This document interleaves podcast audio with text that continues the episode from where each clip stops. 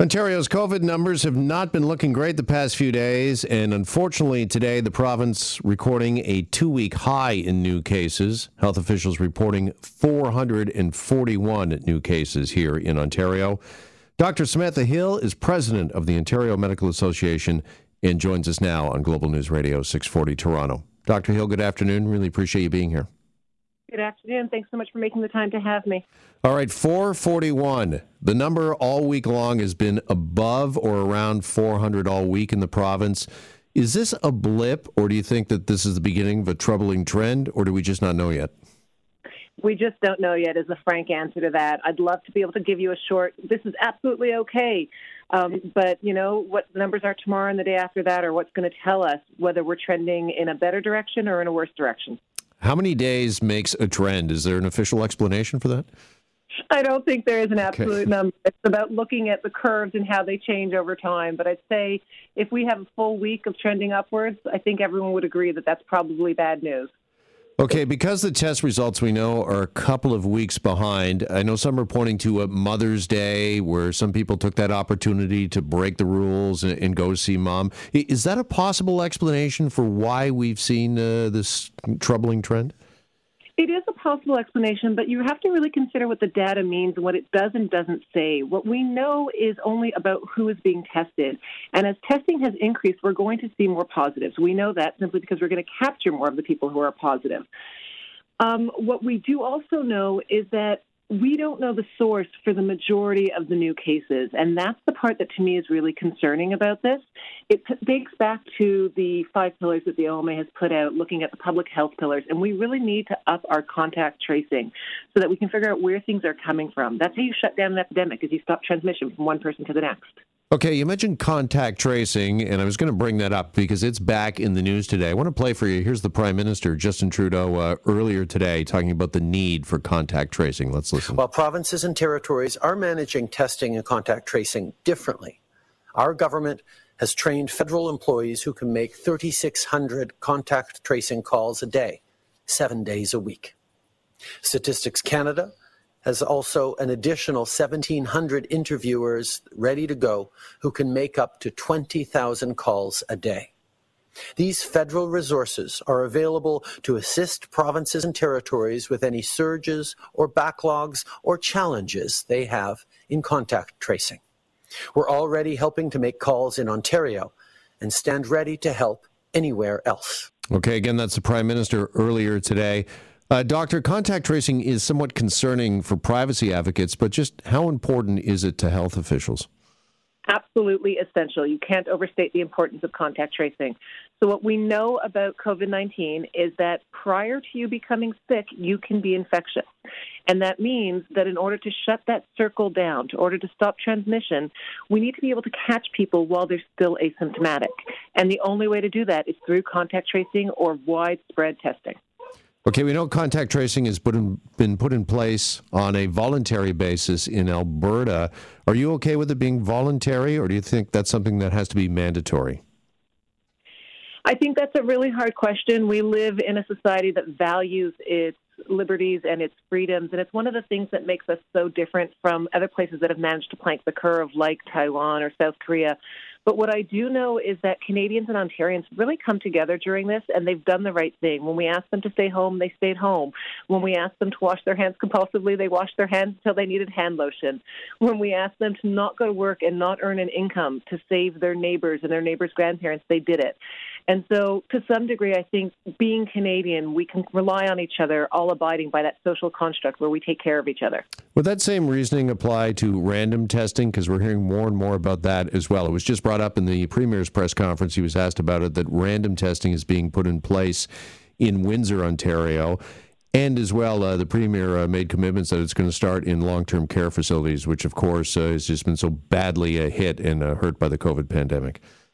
Yeah, it's been absolutely devastating what's happened in the long term care facilities. And it's actually a really important topic because we do need to do a better job as we reopen at protecting all of the vulnerable populations, long term care centers, but also children who are at risk for that new vasculitis and everyone else who lives in an enabled living environment or an assisted living environment, people who live in close crowds when we get to doing the contact, when we get to doing the uh, the testing and the swabbing, what we need to understand is that swabbing only tells us where the virus is, and it's an important key part of the information.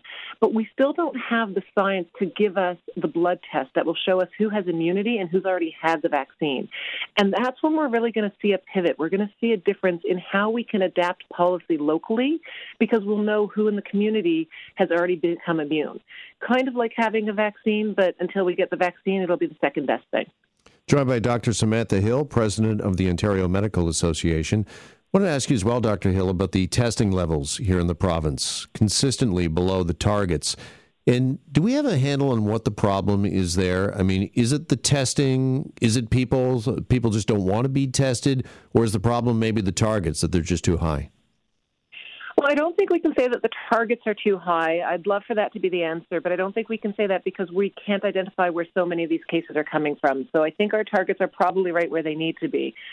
So why aren't we hitting our targets? That's going to be multifactorial. It's going to be partially about people not coming in for testing. It's going to be people getting potentially bad advice from their neighbors or from misunderstanding the advice that's out there. If I could give everyone one piece of advice, that doctors are still open for business. Call your family doctor, tell them how you're feeling, and they'll advise you whether or not you need to go get the testing. Is that part of the problem? A lot of people believe in maybe it's a communications problem and a miscommunication about testing. Because I think a lot of folks believe it's really hard, difficult, almost impossible to get tested unless you pretty much are symptomatic and you already know yourself you've probably got coronavirus. I do think that's the case, and I think even some of the people who feel that they know that they have coronavirus don't go get tested because they know that they have it, and so they don't see the value in going to get it what people are forgetting is that that data will help uh, guide us in the reopening. It'll help guide us in that horrible decision that we're going to have to make soon about whether or not we shut down again, and it'll help guide us in how we reopen further. It's really key to do this safely and efficiently. We need to find a way forward together. All right, you mentioned perhaps uh, going backward instead of forward if we have to shut down again. And I think the great unknown there, doctor, is just how many cases are too many? And does the government need to be more forthcoming with us all when it comes to what that number is and let us know what the threshold is when it comes to a possible rollback? So I don't think that the government is being deliberately um, avoidant of that information. I don't know that there is a single number that's going to make or break us in any way or form. It's all about trends, as we said at the beginning of the interview, and it's all about communication. So, yes, communication is the pivot stone of everything the reason we've done so well is because of the communication that's come out of public health and that's come out of the government. And we're going to have to keep doing that. If we do need to roll back, it's going to have to be very clear as to why we're rolling back and what we are rolling back to. And if we don't roll back, we're going to need to be even clearer about the fact that there are still a lot of rules in place. It's not a question of everything going back to normal. There is no going back to that normal, not for probably at least a year.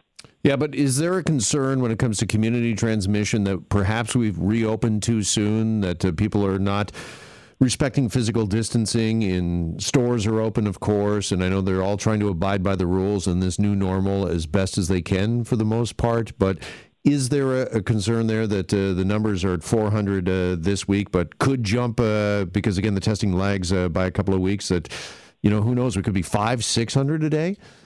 Absolutely, there's a concern. We're not seeing the testing today that reflects what happened this week. We're seeing the testing today that reflects what happened a week ago or two weeks ago, even. Um, we've all been out this beautiful weekend, I hope. We all got some sun. And I don't know, I saw groups of people wandering around who I don't think lived together, and none of them were wearing masks, and they certainly weren't two feet apart. And it is concerning. I think we need to be very clear about the messaging to everyone that things are getting better, but you still need to keep that distance. You still need to stay socially bubbled. You still need to wash your hands. And yes, please wear a mask because my mask protects you. Your mask protects me.